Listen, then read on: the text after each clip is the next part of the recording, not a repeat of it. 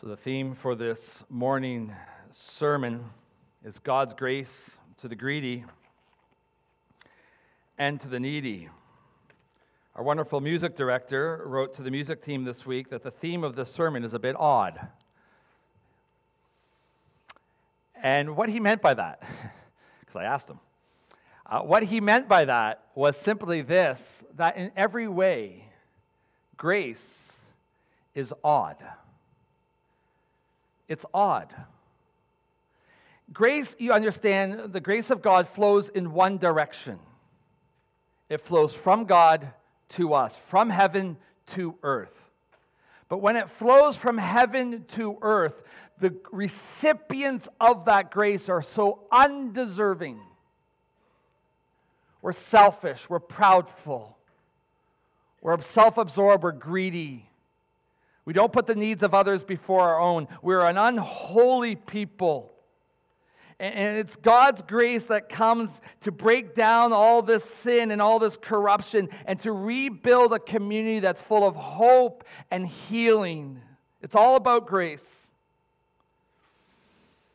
So we're going to look at that grace this morning. I think God's grace is abundant in our text this morning.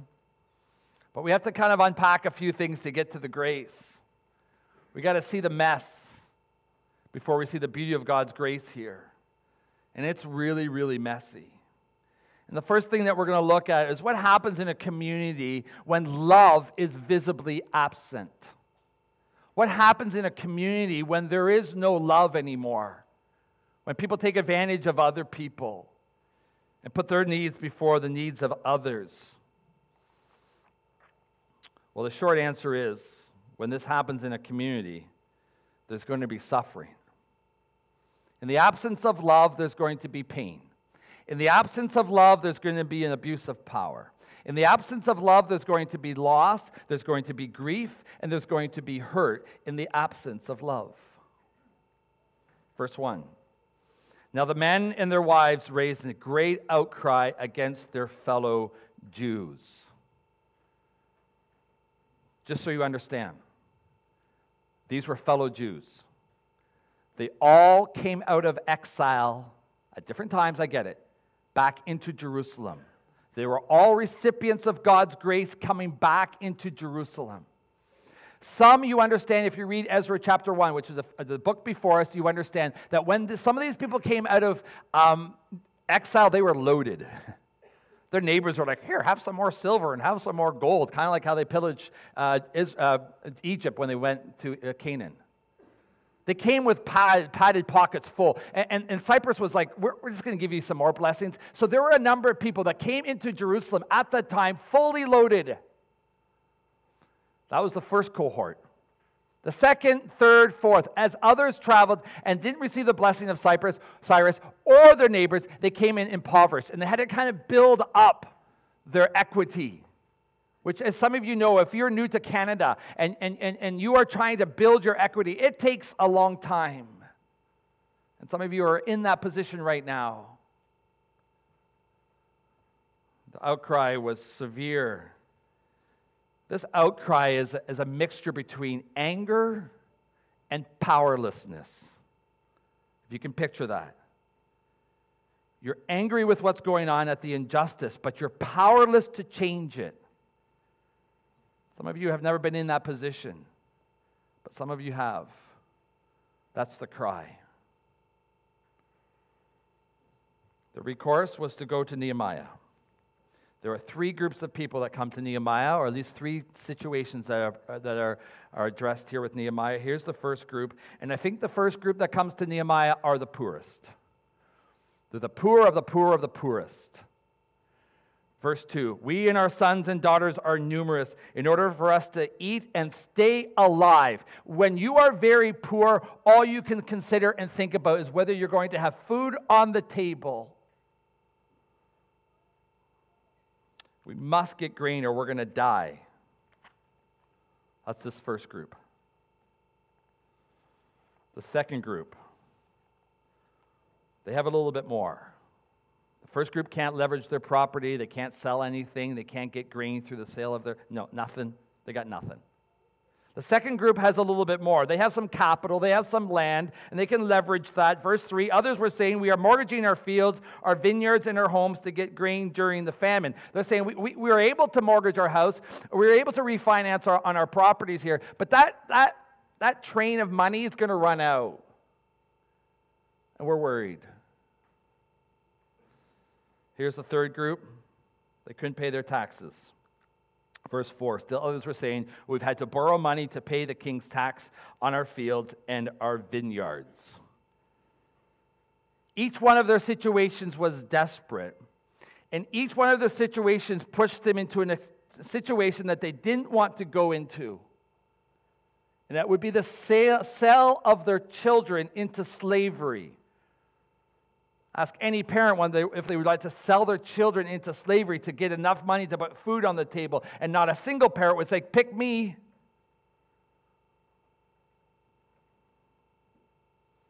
The first to go were young women, we read at the end of verse 5, which might mean that they were involved with the creditors in more ways than simply debt slavery. It's a very sad situation. It was desperate. And everything about this situation, however, was connected to the walls. They had committed themselves to rebuilding the walls, and at least in the short term, they could not care for their fields. That's why the women and the men were crying out together. The men were mostly working, the women were caring for their property and for the fields. They're like, we can't, we can't do this anymore. It's too hard. Added to that was the conflict that they had with, with, with famine, and whether the famine was coming to an end or whether the famine was over a number of years already. But the famine had left an effect on the crops, and the crops were scarce. Scarce. And then they had to pay the king's taxes. Artaxerxes did not rescind his policy when he sent Nehemiah. He didn't say, okay, the people around Jerusalem during the time of the rebuilding will be tax exempt. He didn't say that. They walked out in faith to rebuild these walls. And I believe that the people of Judah kind of expected opposition from their neighbors. They were, had their ears to the ground long enough to know that when they rebuilt these beautiful walls around Jerusalem, there would be opposition. But what they did not expect, and God's people should never have to expect that, is disunity and an absence of love and conflict in the church of Jesus Christ. Here amongst the people of God in Jerusalem.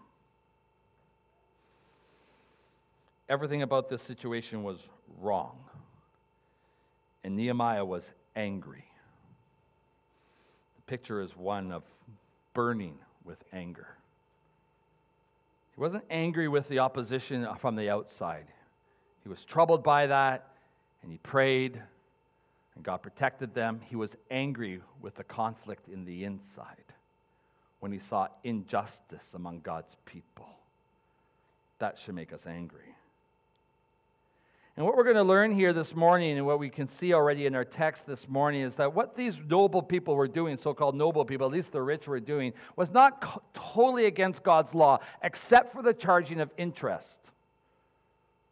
Everything else was somewhat permitted in, in God's law. The issue was one that they were charging interest, but the issue was even bigger than that. The issue was that they didn't care for their fellow brothers and sisters. The interest, the, the, the conflict was that they became capitalists, untethered in their capitalism. The, interest, the, the, the, the issue was that became so focused on money that they forgot about love. They became cold hearted capitalists when they should have become grace filled caregivers. This made Nehemiah very angry. If I was to find a New Testament equivalent to what's happening here in Nehemiah chapter 5, I would turn, and I think some of you would turn with me, to the book of James. James deals with this rich poor issue in the church as well.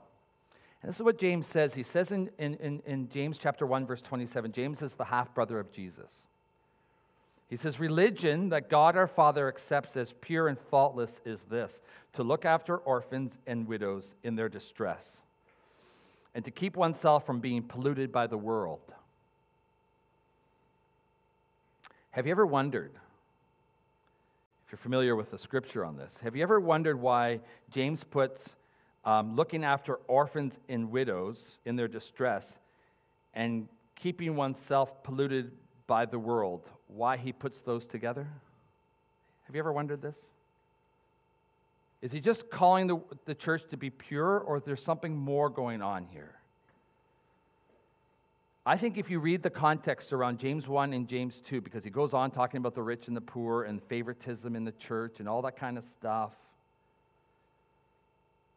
that when he talks about being polluted by the world, it's this that typically the world does not have a heart for the poor. The world that we know it outside the church of Jesus Christ does not have a heart for the weak, for the marginalized. They let their balance sheet dictate their relationships. Making money and building your little kingdom on earth as your primary goal is against the very heart of Christ, and you are becoming polluted by the world. You're allowing the world idol become your idol.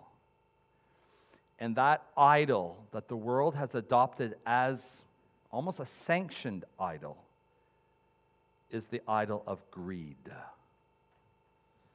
It's the idol of greed. It's the idol of I want more and I'm never satisfied. Someone put it like this As long as greed is stronger than compassion, there will always be suffering. As long as greed is stronger than compassion, there will always be suffering. And here in our text, greed has become a lot stronger than compassion. And so, what he has to do in our text is expose the greed. That's where we go to next. He, he exposes the greed. You see, when people are being exploited and the rich are running roughshod over the poor, the leaders of God do not and cannot just pretend things will go away. No, the evil of greed in the church of Jesus Christ needs to be exposed for what it is. And it's ugly. It's very ugly. First, what he does is he calls the leaders together and he just states the facts with them. Whether they were listening or not, we do not know, but he moves from stating the facts to, the, to them to now um, holding this public forum where he gathers them all together and draws out the problem in front of a big public setting. Now, what's interesting is that he doesn't quote Old Testament scriptures around um, the law of God and how we're supposed to respect and keep each other uh, and love each other. He, he doesn't go there. But there's a few texts, of course, that are running through his head. They must be. The first text that's running through his head is Exodus 22, verse 25. It says this If you lend money to one of my people among you who is needy, do not treat it like a business deal, charge no interest. If you're going to lend money, that's okay. Don't charge interest.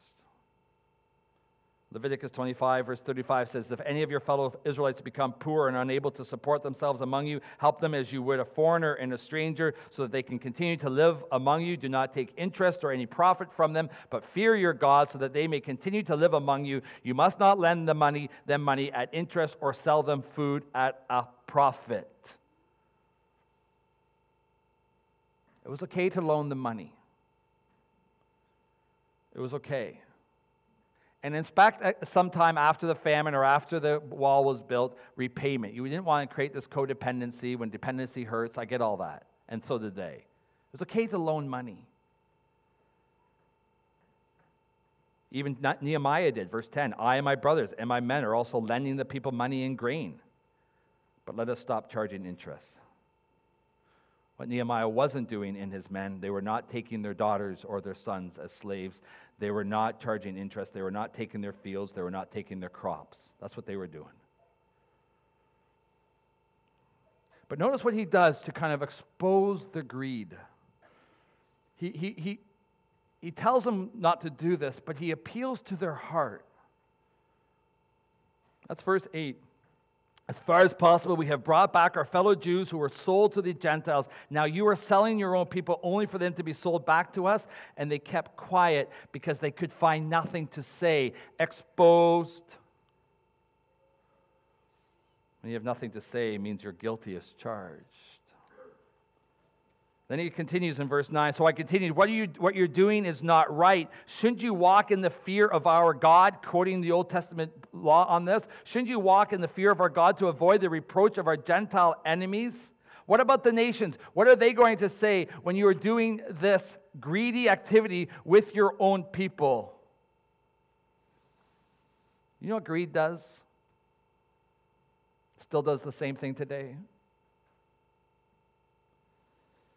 It closes your heart and closes your soul to the needs of others. It blinds you.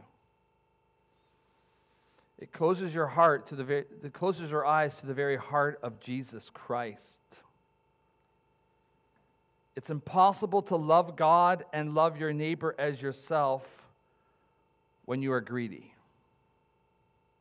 Very interesting. I hope maybe you can have some time today to spend in James chapter 2, where, where James is really trying to find the word. Passionate, maybe, about this problem. He talks about greed, he talks about favoritism, he talks about this, and then he talks about God's law of love.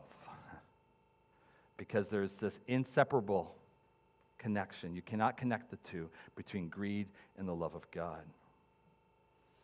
You show me someone who is passionate about becoming rich, about accumulating wealth, and I will show you someone who has destroyed many relationships along the way and they become silos of their own making. You show me someone who's just really passionate about getting rich in this life, and I will show you someone who doesn't have a lot of close friends, and if they do, they're partners in crime, typically. You might find it surprising this morning, and some of you know this to be true. But one of the reasons I'm in ministry today is because by God's grace, I saw the evil of greed foment in my heart when I was 19 years old. Because that's what it does. And it scared me. Some of you know the story, and I don't want to elevate anything about me in this story at all. I want to foster a holy passion in your love for Christ. That's why I'm going to share a little bit of this story with you. It's my story for His glory. But I think the illustration can help us understand the power of greed in real time. I was in my first year university. I was tracking towards a business, a business career, and I was basically offered a business firm, my dad's, by the time I was done if I got my degree. It was all written out for me. I was a student at McMaster's DeGroote School of Business and pushing hard.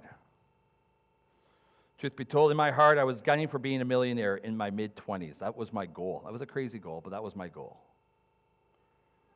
I was a bit driven. Not anymore, though. During my first year, I was invited to run a painting franchise from May to August. This, the year was 1994. And with God's providence, I secured over six digit figures in painting in one summer. I won awards and I was promised a higher management position the following years. My, my career path was also opening wide up, wide, wide open, where people say, man, you, you, you can be making a lot of money really quickly. And I thank God for what He did next. After the summer, He gave me a time to reflect on what happened.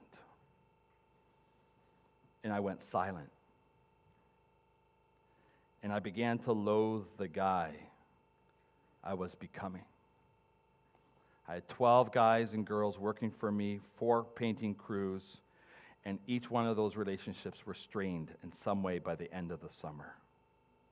I paid them a minimum wage, which was $7 at that time. And what God was doing was exposing the greed in my heart. And God opened my eyes. And after that summer, I, I, I, didn't go to any more meetings with this company. I said, no, I don't want to be part of the, the management position here.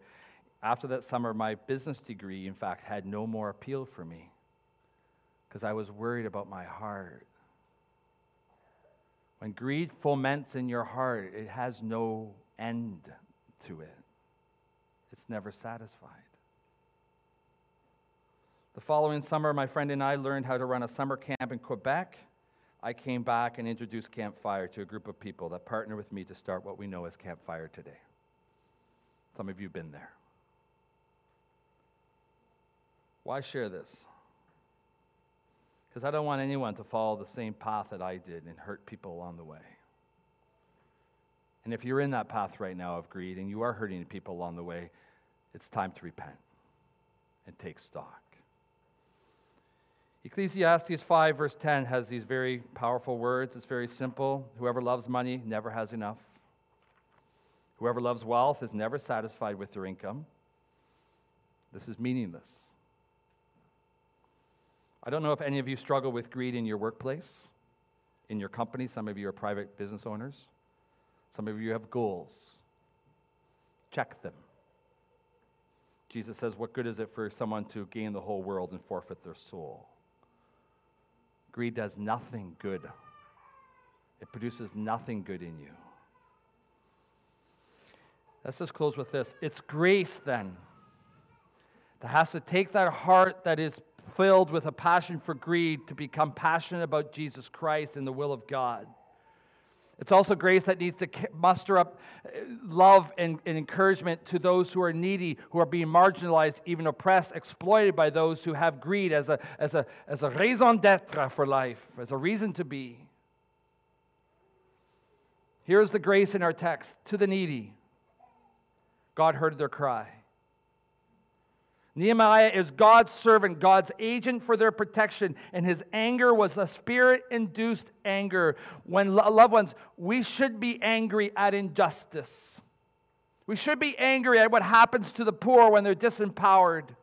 We should be angry when people are being exploited. We should stand with the world and condemn Qatar for their human rights abuses, where thousands upon thousands of migrant workers have died to build these opulent stadiums for the goddess called soccer.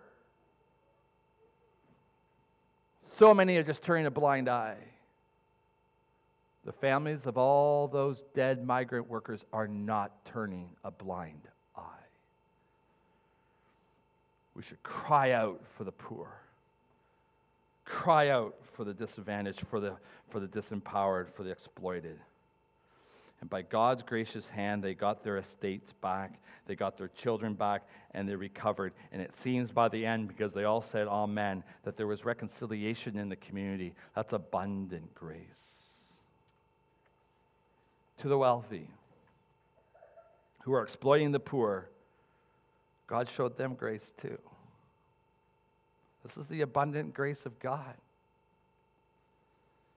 It was His grace that caused their sin to be exposed in the public square. When God exposes our sin in the public square, it's not because God wants to humiliate us. No, God wants to show us our need for forgiveness and the grace He has for us.